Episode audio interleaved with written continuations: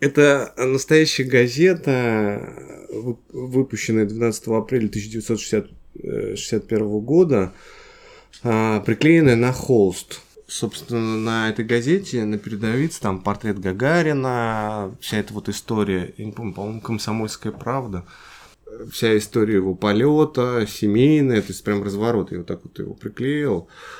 Это газета, которая осталась от, от проекта в культурном центре Вознесенского.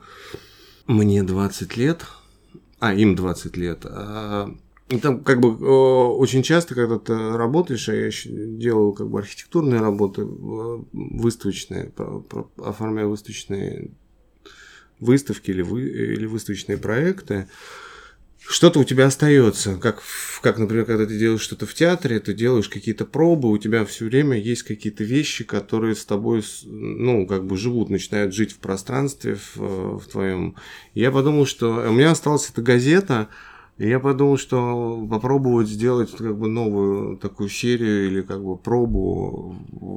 Я наклеил эту газету на холст и на эту уже газету стал наклеивать э, зеркальные кружочки, как бы чтобы вот это вот ощущение было зеркала и истории. Ну, не знаю, в общем, как бы такая проба.